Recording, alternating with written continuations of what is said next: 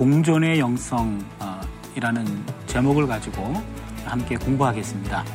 이 설교는 예레미야가 한마디로 얘기하면 예루살렘 성전으로 몰려드는 사람들한테 예루살렘 성전은 망합니다. 라고 예언했기 때문에 충격적인 메시지였어요. 하나님이 그 안에 안 계십니다. 하나님은 그 성전을 떠나셨어요. 왜 그럴까요? 예언자의 눈에 이 집은 그냥 도둑의 소굴이 되어버렸기 때문입니다. 북왕국의 멸망에 대한 그런 뼈아픈 메시지들을 그 당시 유다 백성들이 망각했기 때문에 예레미야는 그 역사를 다시 끄집어내는 겁니다. 진정한 하나님의 성전이 되려면 네 가지가 요구되죠. 첫 번째는 길과 행위를 바르게 하고 두 번째는 이웃들 사이에 정의를 행하며 세 번째는 이방인과 고아와 과부를 압제하지 말며 네 번째는 다른 신들을 쫓아 화를 자초하지 않는 것 네 가지입니다. 바로 이와 같은 예레미야가 주었던 공존의 영성을 다시 한번 회복해서 그러한 삶이 네, 우리의 삶이 될 수 있기를 바랍니다.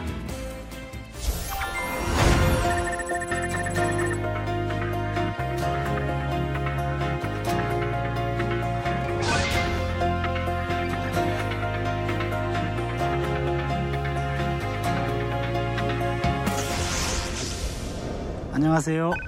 나침반 바이블 시청자 여러분, 한세대학교 구약학 교수 차준입니다.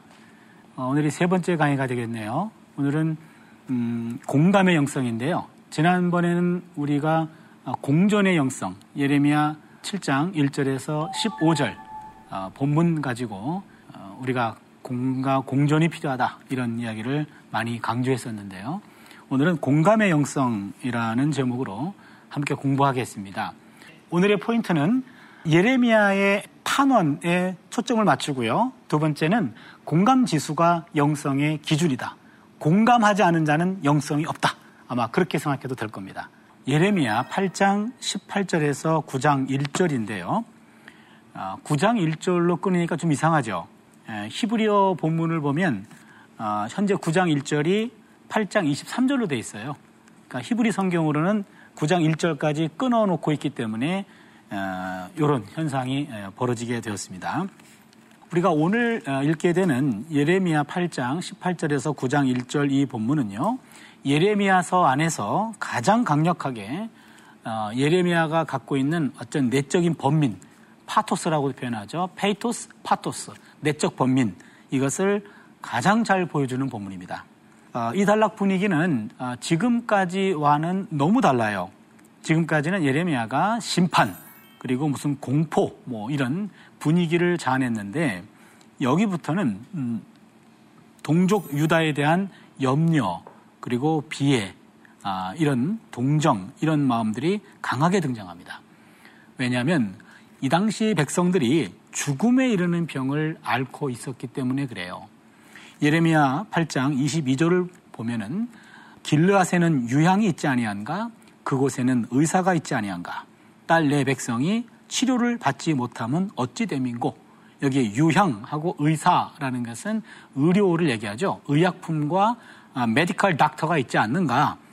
그런데 딸 내 백성이 치료를 받다. 그 라파라는 말이 치료하다 그런 말인데 내 백성이 치료를 받지 못하면 어찌 됨인고 지금 유다 백성들이 치료가 되지 않는 불치병에 걸려서 죽음에 이르고 있다라는 것이 8장 어, 22절에서 기록되고 있습니다.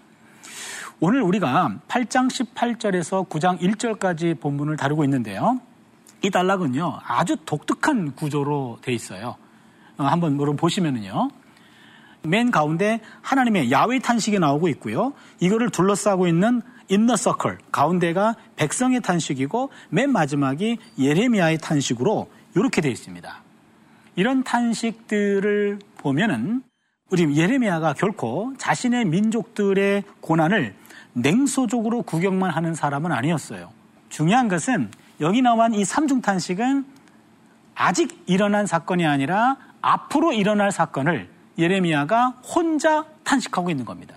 성경 어디에도 백성들의 아픈 마음과 하나님의 마음을 이렇게 자기 아픔같이 느끼는 이런 예언자는 어디에도 없습니다.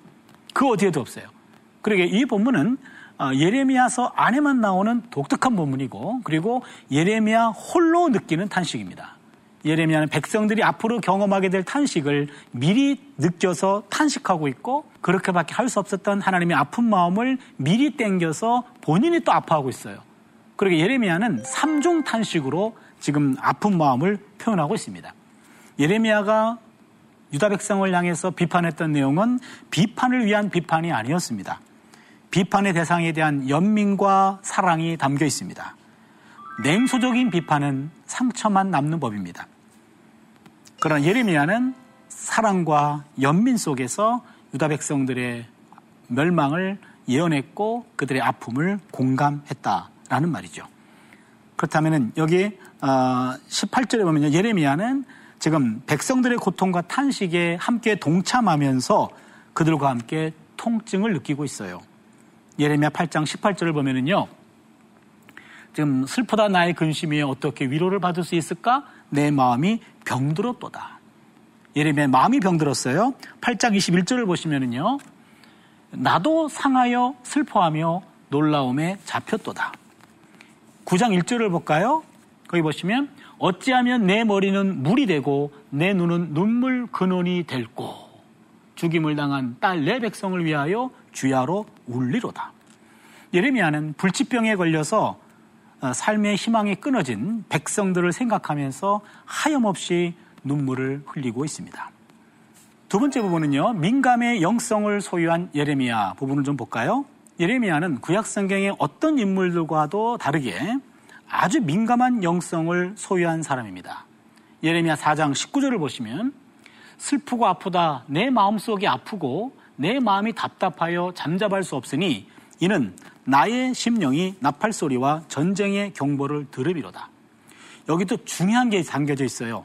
지금 예레미야는 전쟁이 일어나기도 전입니다. 지금 평화의 시기에 앞으로 전쟁이 닥칠 것을 미리 내다보고 지금 전쟁 소리가 들려요. 아무에게도 들리지 않는데 예레미야 귀에만 들립니다. 예레미야는 지금 전쟁의 말발굽 소리가 아주 강하게 아주 가까이 들립니다. 백성들에게 여러분 곧 전쟁이 일어납니다. 라고 이야기를 하는데 그러나 미, 평, 지금은 평화의 시대, 시대이기 때문에 백성들은 예레미야를 미친 사람 취급당합니다. 예레미야는 지금 평화의 시대지만 유다에 닥칠 멸망을 느끼고 있는 겁니다. 그러게 벌써부터 바벨론으로 끌려가는 백성들의 울부짖는 소리가 예레미야의 귀에 들려요. 그와 동시에 우상숭배로 자신의 백성을 심판할 수밖에 없었던 하나님의 처절한 탄식도 들린 겁니다. 이러한 성격의 소유자였기 때문에 예레미야는 눈물의 예언자라는 별명을 가지게 됩니다. 예레미야 14장 17절에 보면은요. 너는 이 말로 그들에게 이르라. 내 눈이 밤낮으로 끊치지 아니하고 눈물을 흘리리니. 바로 이것 때문에 예레미야가 눈물의 예언자다라는 별명을 얻게 됩니다. 예레미야는 아주 민감한 그런 영성을 소유한 사람이었습니다. 세 번째로 특히 남들의 탄식 소리에 민감한 예레미야. 어, 예언자들은 주로 앞을 바라보는 사람들인데요.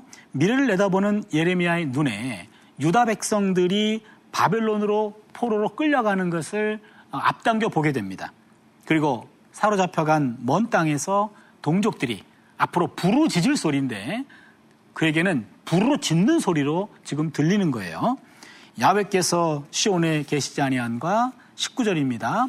그의 왕이 그 가운데 계시지 아니한가. 여기서요.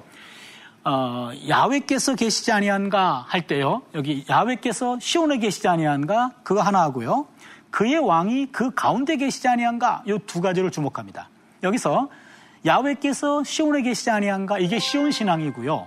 그리고 그 왕이 그 가운데 계시지 아니한가 이것이 다윗 왕조 신앙입니다. 이 부분은요 우리가 지난번에도 예레미야 성전 설교할 때 간단하게 언급했는데 오늘은 조금 자세하게 언급해 보겠습니다. 아, 남한국에서는요 시온 신앙과 그리고 다윗 왕조 신앙이 유다 백성들의 양대 기둥이었습니다. 먼저 시온 신앙을 먼저 볼까요? 시온 신앙은 시온 시편으로 알려진 시편 46편에 반영되어 있습니다. 4절, 5절, 6절, 7절인데요. 한번 보시면요.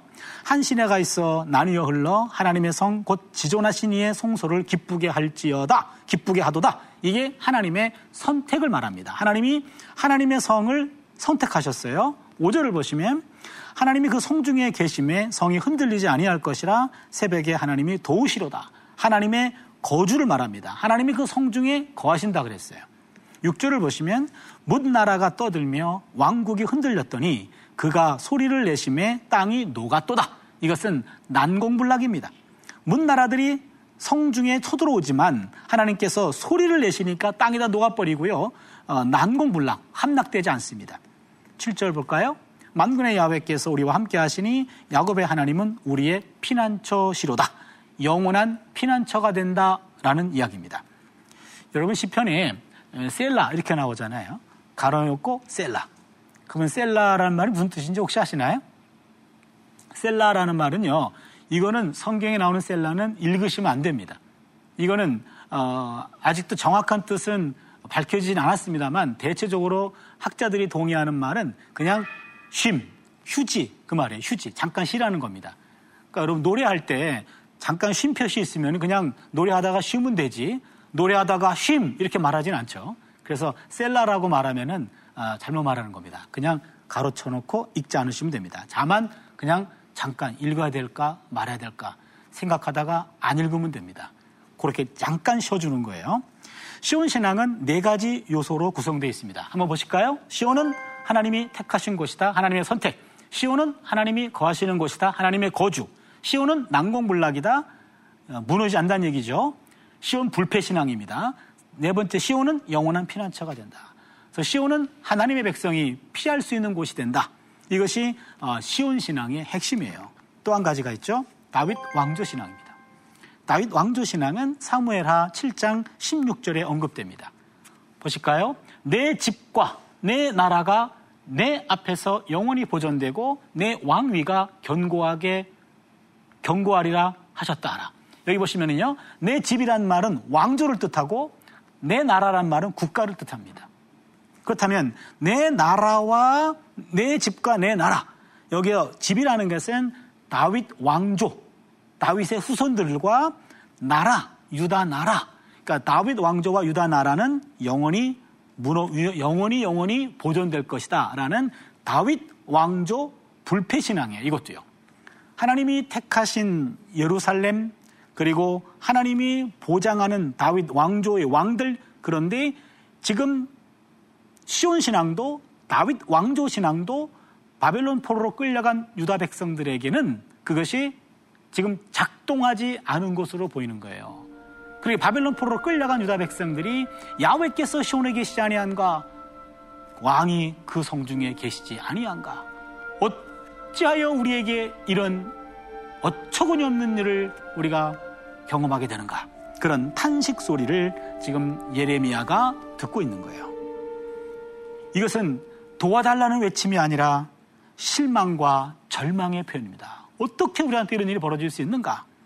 그런데 이와 같은 절망감, 절망감 속에 그들은요, 또 한 번의 절망을 표현하는 것이 바로 20절이에요. 추수할 때가 지나고 여름이 다하였으나 우리는 구원을 얻지 못한다. 추수할 때가 지나면은요, 여름이 다 지나고 그 다음에는 이제 구원을 얻는 것이 당연한데 그 계절의 변화처럼 주어지는 당연한 것들이 그들이 기대했던 것만큼 하나님의 도움이 전혀 없다. 이런 뜻을 가리키는 속담입니다. 절망적인 상황을 보여주고 있는 거죠.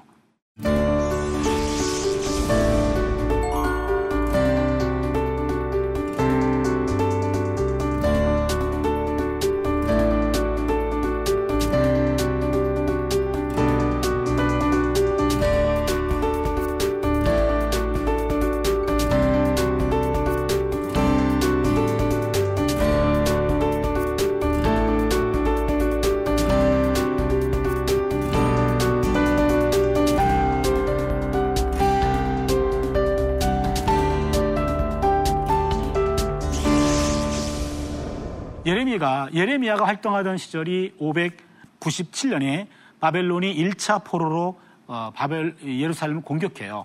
그때 바벨론으로 수많은 유다 백성들이 포로로 압송당했습니다. 그 사건이 열왕기하 24장 10절로 17절에 묘사되어 있습니다. 그게 예루살렘 1차 침공입니다. 1차 침공 때 바벨론 포로로 끌려간 사람들의 그런 명단이 나오는데요. 14절 한번 볼까요? 그가 또 예루살렘의 모든 백성과 모든 지도자와 모든 용사 만 명과 모든 장인 대장장 장, 장 인과 대장장인을 사로잡아가며 비천한 자 외에는 그 땅에 남은 자가 없었더라. 여기 보니까 백성, 지도자, 용사, 장인, 대장장인 이란 필요한 사람들은 다 잡아가고 비천한 자만 남겨두었어요. 이게 굉장히 중요한 대목입니다. 그 당시에 바벨론 포로로 끌려가지 않은 그런 사람들은 왜 나는 안 잡아가냐? 그러고 상당히 마음 상했을 것 같아요. 나라가 망한 것도 억울한데 나가 완전히 쓸모없는 사람 취급당한 것은 더 억울했겠죠. 쓸모 있는 사람만 잡아갑니다. 15절을 보세요. 그가 여호야 긴 왕을 바벨론으로 사로잡아가고 왕의 어머니와 왕의 아내들과 내시들과 나라의 권세 있는 자도 예루살렘에서 바벨론으로 사로잡아가고 또 용사 7천 명과 장인과 대장장이 1천 명 곧 용감하여 싸움을 할 만한 모든 자를 바벨론 왕이 바벨론으로 사로잡아가고 한마디로 얘기하면 고위층들, 상류층들, 그리고 기술자들 이런 필요 있는 사람들은 다 잡아간 겁니다. 이 당시 포로로 끌려간 사람들의 반응을 잘 보여주는 것이 에스겔 본문에 나와 있습니다. 에스겔은요, 1차 침공 때 바벨론 포로로 끌려갑니다. 에스겔은 제사장이었어요.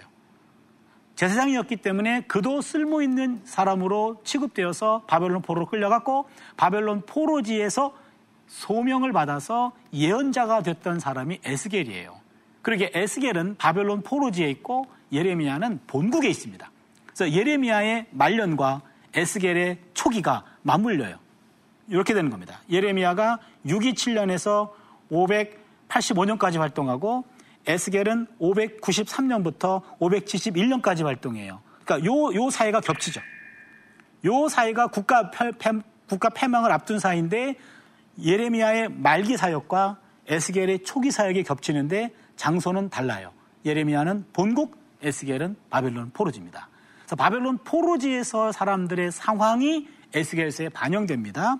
에스겔 8장 12절을 보니까 야훼께서 우리를 보지 아니하시며 이 땅을 버리셨다. 지금 포로로 끌려간 사람들이 한 말이에요. 에스겔 33장 10절을 보니까 우리의 허물과 죄가 이미 우리에게 있어 우리로 그 중에 쇠폐하게 하니 어찌 능히 살리오. 여러분 바벨론 포로로 끌려간 사람들의 그런 아픈 마음이 좀 공감이 되는지 모르겠어요. 좌절감이 여기에 묻어나죠. 에스겔 37장 11절을 보니까 우리의 뼈들이 말랐고 우리의 소망이 없어졌으니 우리는 멸절되었도다. 절망을 말합니다. 예레미야의 마음을 이렇게 아프게 한 것은 동족이 겪어야 되는 절망적인 상황들도 있었지만 더 가슴을 아프게 한 것은 당신의 백성들을 이렇게 내칠 수밖에 없는 하나님의 안타까운 마음 때문이었습니다. 백성들은 야외께서 자기를 버렸다라고 절망적으로 부르짖습니다.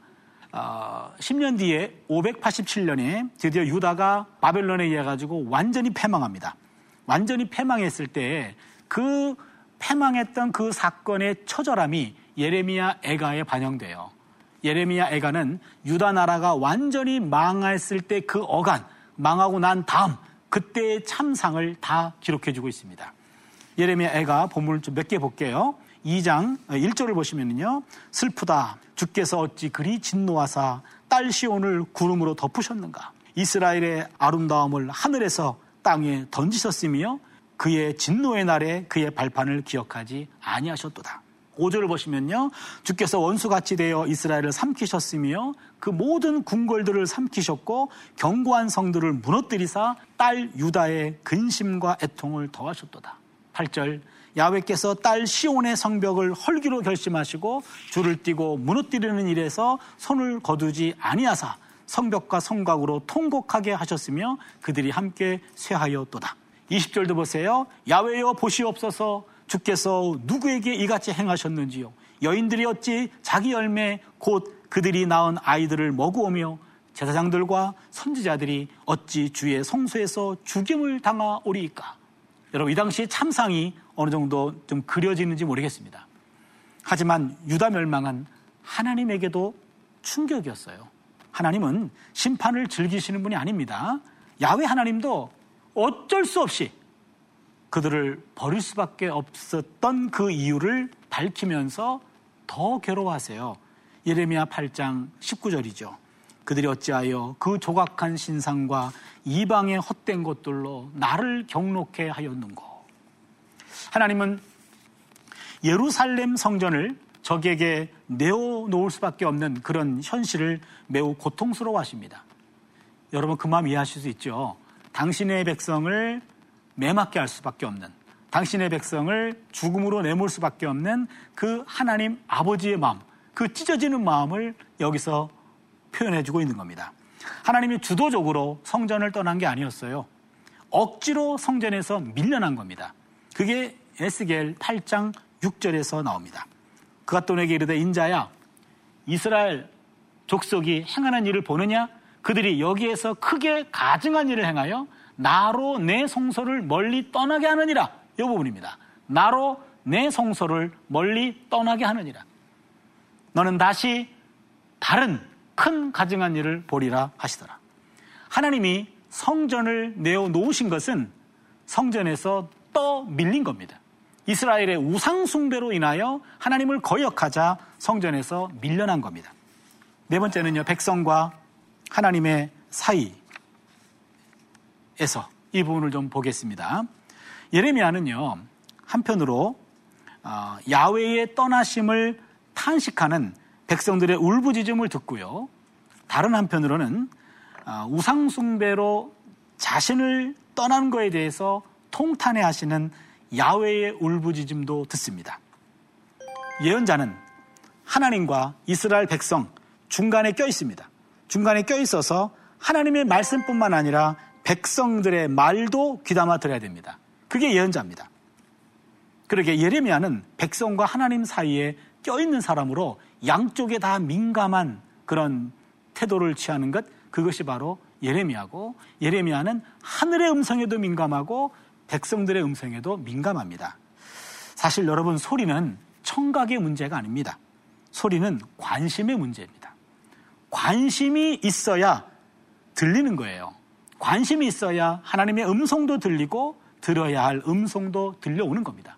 예레미야는 하나님에 대한 깊은 관심과 백성에 대한 관심이 있었기에 그 두 목소리가 다 들렸던 겁니다.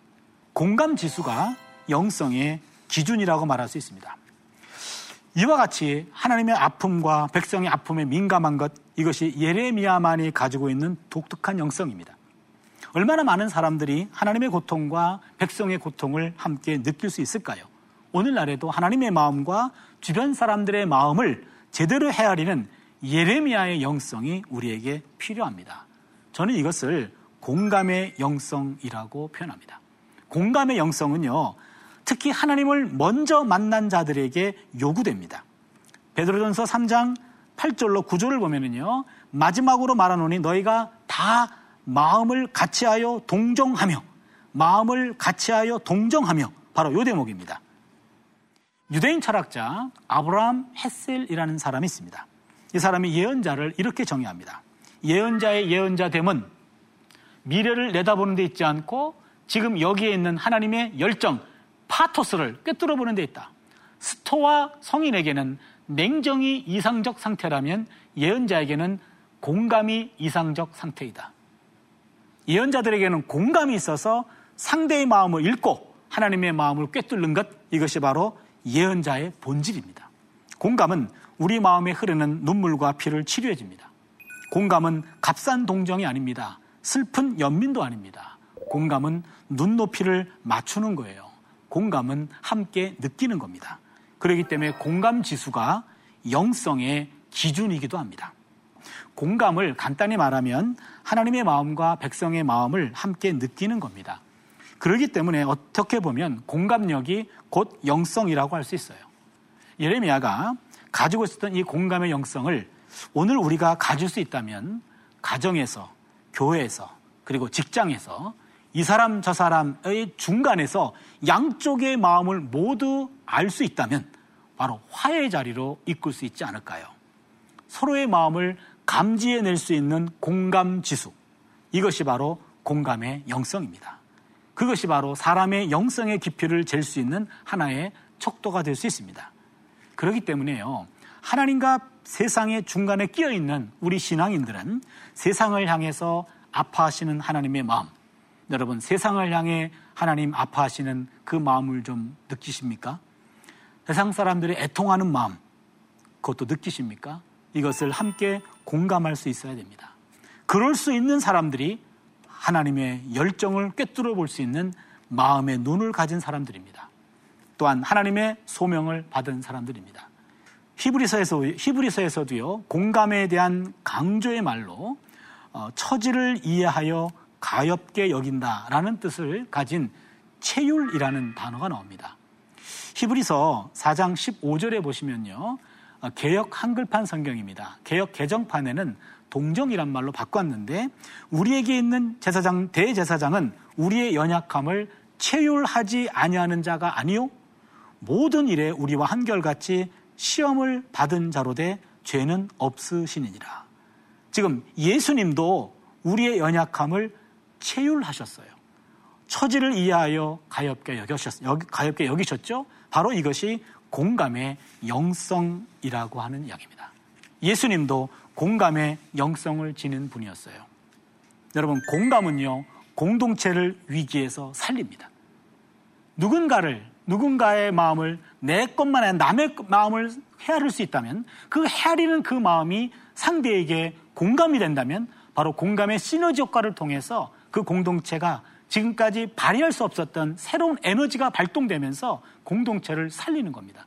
바로 이 공감의 영성을 지닌 자들이 오늘 우리에게 많이 필요하지 않을까요?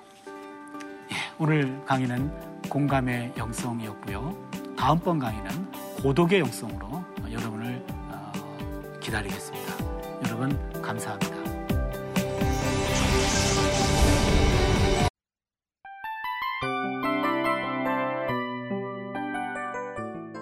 이 프로그램은 청취자 여러분의 소중한 후원으로 제작됩니다.